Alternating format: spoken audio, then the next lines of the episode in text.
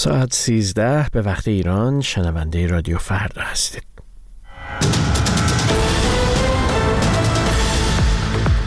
رأیگیری برای انتخابات مجلس شورای اسلامی و مجلس خبرگان رهبری آغاز شد. شروین حاجیپور خواننده آهنگ اعتراضی برای به سه سال و هشت ماه حبس محکوم شد. و صدها تن از افراد پلیس در محل برگزاری مراسم خاکسپاری آلکسی ناوالنی در مسکو مستقر شدند. خوش آمدید به این بخش کوتاه خبری. من مهران کریمی هستم. انتخابات دوازدهمین دوره مجلس شورای اسلامی و ششمین دور از خبرگان رهبری آغاز شد. در این دوره از انتخابات حدود چهارده هزار نامزد برای 290 کرسی مجلس شورای اسلامی و 144 نفر برای 88 کرسی مجلس خبرگان رقابت می‌کنند. شماری از فعالان سیاسی در ایران از جمله زندانیان سیاسی و همچنین اپوزیسیون خارج از کشور این انتخابات را تحریم کرده و از مردم هم خواستند از شرکت در رأیگیری خودداری کنند. بر اساس برخی از نظرسنجی های حکومتی انتظار می رود میزان مشارکت کمتر از دوره های پیشین باشد. در همین حال سخنگوی وزارت خارجه آمریکا روز پنجشنبه ده اسفند تاکید کرد که ایالات متحده انتظار ندارد که انتخابات مجلس در ایران آزاد و عادلانه باشد. No expectation that Iran's elections will be free and fair, and I suspect that uh, a great number of Iranians have no expectation that those elections will be free and fair. متیو میلر شمار بزرگی از مردم ایران نیز انتظار ندارند که این انتخابات آزاد و منصفانه باشد.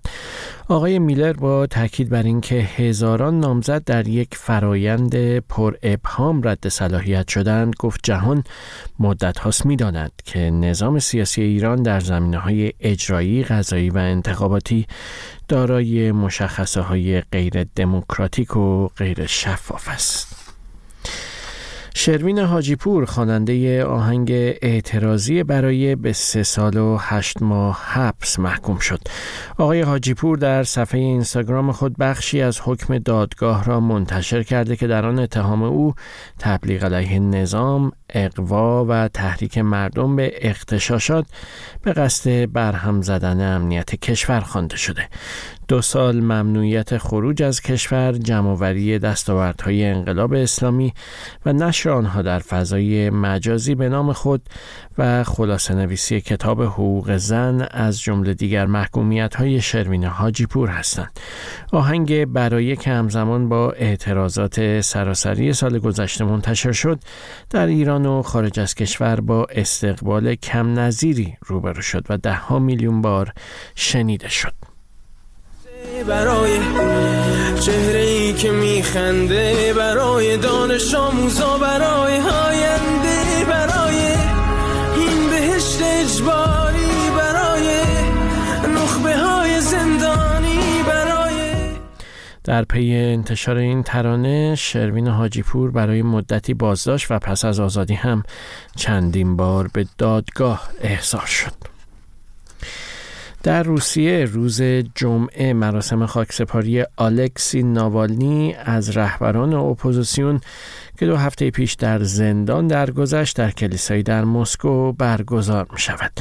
از صبح امروز جمعه به وقت محلی صدها پلیس در مسیرهای منتهی به کلیسا و آرامستانی که قرار است پیکر آقای ناوالنی در آن دفن شود مستقر شدند.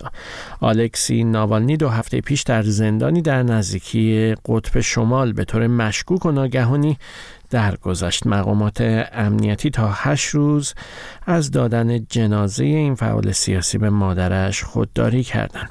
همسر همکاران و رهبران کشورهای غربی شخص ولادیمیر پوتین را به قتل ناوالنی متهم کردند و کشورهای غربی تحریم‌های جدیدی را علیه مسکو به اجرا گذاشتن.